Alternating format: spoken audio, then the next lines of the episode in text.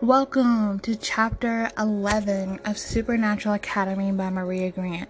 If you have not listened to chapters 1 through 10, I highly suggest you listening to those so you can understand what's going on. This story has been a whirlwind so far and it's really just getting started. Um, it's still at the beginning stages, so there's so, so, so much going on to happen, and I'm so excited to be reading it for you guys. Um, so we are going to do a little recap. If you listen to chapter 10, I'll let you know that I was going to do a little recap um, before I got into the meat of things for chapter 11. So the story centers around Kaya Kotel. She is an Indonesian and Caucasian mixed American um, coming from New York to North Carolina. Uh, she's 14 years old. Her father was murdered, and as soon as he died, she found out that she was a magical, also known as, known as like a witch or a warlock. Um, but in this story, they're called magicals. So she's a magical. Um, she learns that she has the gift to be able to control everything in nature. So she can control the earth, she can control the weather, she can gather energy from the earth around her, from everything around her, and it boosts her power. But not only hers, because she can connect and grab a hold of that energy, it can also boost other magical's powers as well. So she's discovering who she is as a magical, she's discovering who she is as a person. She's still discovering her history, learning about this whole other side of her, her this whole other side of her father and the reason why he was killed. And it's just everything at once and she's just trying to absorb everything as much as possible. She has roommates. They're all also high school age. Um, her best friend now is Sophie. Wonderful girl she Sophie is just like a firecracker. She's always ready to go. She's really short and compact, but she's large in personality. Um, Sophie's amazing, and her mother is the headmistress. And we learn that there's some twins, Anders and Declan. Um, we learn about Yates and his family has this powerful coven. Certainly not one to mess with them. Um, we have Malcolm who can read thoughts, and Malcolm is just everybody needs to stay in line type person. And we have Declan Lord. Declan is a mess, and he he comes from an abusive household, so sometimes he pretends to be real tough just to hide the fact that he's scared. Um, so those are the the main characters of the story, and we're also learning about Chase. He's a werewolf, and so Chase has been really trying to get Kaya's attention. And werewolves and magicals hate each other because a group of evil magicals called druids. Um, they once started killing werewolves, and they were doing that to use them as sacrifices, which comes into the big play. The killings have started again, or maybe they haven't, uh, but a werewolf has gone missing. His name is Max, and Reed tutors Max. So Reed is very concerned right now. So that's where we are at the story where werewolves are gone missing again. Werewolves used to be killed by druids. Um, we're learning more about Kaya and her history. We're still learning about the other people who live at the house and their background. Um, and everything's just coming together so far. So I am going to go ahead and get started on chapter 11. And chapter 11 is called Dreams and Death. So we're going to be really getting more into Anders um, in his prophetic dreams, learning more about Kaya's upcoming death. You know, will they be able to prevent it? what's what's going on with that? So we're to be reading a lot more, learning a lot more, getting into everything. Some new characters are kind of come up. Um, so I'm excited to read for you guys. All right. Trees are all around him which is normal for these parts. His heart is pumping hard and fast in his chest. He's lost. He's scared. He thought he heard Reed calling out for him, but that must have been a trick. He trips. The sounds of crunching leaves surround him as a high pitched, eerie voice begins to laugh. His glasses fall off his face, books long forgotten. He runs. He sees a long, bony hand that cannot possibly be real in front of him. He screams, but his voice gets muffled, so his mouth is open, but nothing is coming out. He's terrified. He's staring the personification of horror in the face, and he can't seem to do anything but pee his pants as he cries. His vision is blurry, but he makes out a single scar caressing the person's face. Then he feels a pinch and blackness takes over completely. Anders wakes up alert, gasping at his throat and writhing in pain. He's being pinned down by concerned Reed and Kaya, who are both looking at him with confusion. He has to take a few breaths before he can even muster up what he's trying to say. Max. Anders gasps out. He feels tears wanting to roll down his cheeks and his throat feels tight, but he ignores the symptoms. He will not cry. I thought you were looking for information on the druids. Kaya stops talking as her sentence trails off. Oh no, she says in a somber tone. The two must be connected, which only means one thing. He's dead. Reed whispers in disbelief. In disbelief. They killed him. Please tell me you saw who killed him. Reed is shaking Anders, which is making Kaya slide to the very edge of the bed. Instead of falling, she stands and heads to the bedroom door in order to yell for Sophie to come up here.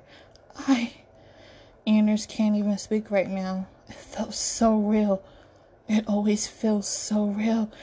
I. He tries to say something again, only to have the others come barreling into the room. Even Declan has shown up. Take your time, Sophie states with the understanding expression on her face as she enters the room. He was in the woods, led there by something pretending to be Reed. Anders chances a quick glance to his heartbroken brother before looking away. He was trying to run away, but got caught by two people. Something with a scar on his face, and a skeleton hand grabbed him, and another slit his throat. Sophie's gasp is the loudest. Did. Did. Reed dares to question. He didn't suffer. Anders reassures. Felt like a pinch. Good. Yates states with a sad look on his usually stoic face. Where is he? Declan wants to know. The woods. Not sure where. Anders' response. God. Sophie runs a hand down her face. Who's going to tell his parents?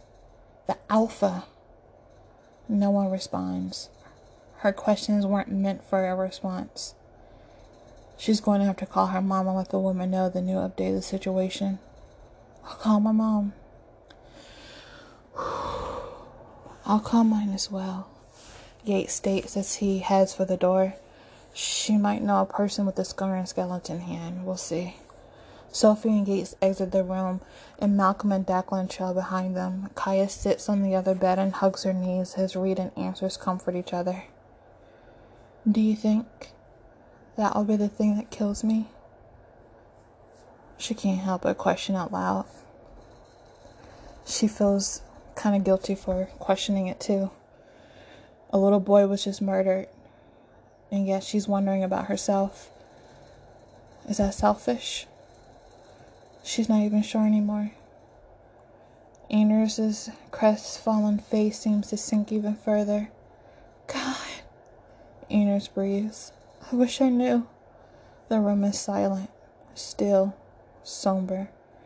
No one says anything further. They all just listen to the sounds of each other breathing. So, for the rest of the evening, everyone sleeps with heavy hearts and minds. It's now the day after Anders' vision, and Max has been found, bled out, and buried in the woods far from school. Apparently, his alpha is going on a rampage, demanding blood in return for whomever Thought it was okay to attack one of his pack. Kaya feels like he's treating Max's death like someone took his property instead of a little boy being murdered. That's none of her business, though. Right now, Kaya and the rest are sitting at Yates' house while his mother introduces them to some of her coven. Emoji is there, looking identical to Mrs. Murray. Then there's also Mattery, who's four foot ten, with wrinkled tan skin and gray hair that's in a bun. Declan, hun, have you spoken to your father? Mrs. Murray asks. Declan has an ice pop hanging out of his mouth as a reply. Huh? Declan muffles his answer. No, I haven't. Hmm. Mr. Murphy grumbles. That old bastard of yours is working with the hunters group from up north. They're tracking a small time coven of magicals. Declan casts his eyes to the ground, embarrassed. That mother of yours is doing all she can to persuade him and deter him from doing it. Bless her heart. I have no idea why she's still with that asshole to begin with, emoji adds. She's so kind and he's so wicked. Their marriage has nothing to do with you, emoji. Mrs. Murray warns. Emoji opens her mouth to say something else but decides against her after seeing the saddened expression harboring Declan's face. The boy has been through enough. She doesn't need to add salt to any wounds. Hmm. Well, I've been doing research. Emoji changes topics. There's definitely something malevolent lingering in the woods. I tracked it to a couple of towns over. I'm gathering a team to investigate further. Why here in the woods? Kaya ponders. Because this school is crawling with cursed blood to kill. Emoji answers. I'm researching now what creatures might fit what Anders saw. I've seen that creature as well. Mattery's shaky voice creaks out. I had a vision of a hidden figure that cloaked itself, but had a skeleton hands and two scars making an X on his face. It was suffering. Good. Emoji cheers. I want that piece of shit to suffer. Language, Mrs. Murray chastises. Here, here. Declan lifts his bottle of water in a mock cheer. Down with his head. Hmm. Ray scratches the bottom of his chin as he begins to think out loud. I think I read something about a creature with an X on his face. It was in a book Malcolm lent me. Malcolm raises a brow as he tries to search his brain for the book. You see, Malcolm has eidetic memory, probably in relation to his power. He remembers everything. Ha! I got it. Malcolm keeps his eyes closed as he filters through what he had once read. A fallen angel named Yaris once fell in love with a demon. Its once pure heart got tainted black and it spent its entire time causing mayhem on humans. One day, a war broke out in another realm and Yaris wanted to fight, Malcolm explains. Yaris marked himself with an X to declare his side. Malcolm continues. The longer he fought, the more his body grew weak. So his demon lover convinced Lucifer to put a protection spell on Yaris. Yaris would have strength and power, but his body would slowly decay. It was punishment for fighting a war he didn't belong in. Crazy, Sophie says as she gets engrossed in the story. There's more. Malcolm lets her know. Yaris felt grateful to Lucifer and pledged his life to him, thus becoming something new. A trickster. Right remembers? Yaris is a trickster demon who has a demon lover.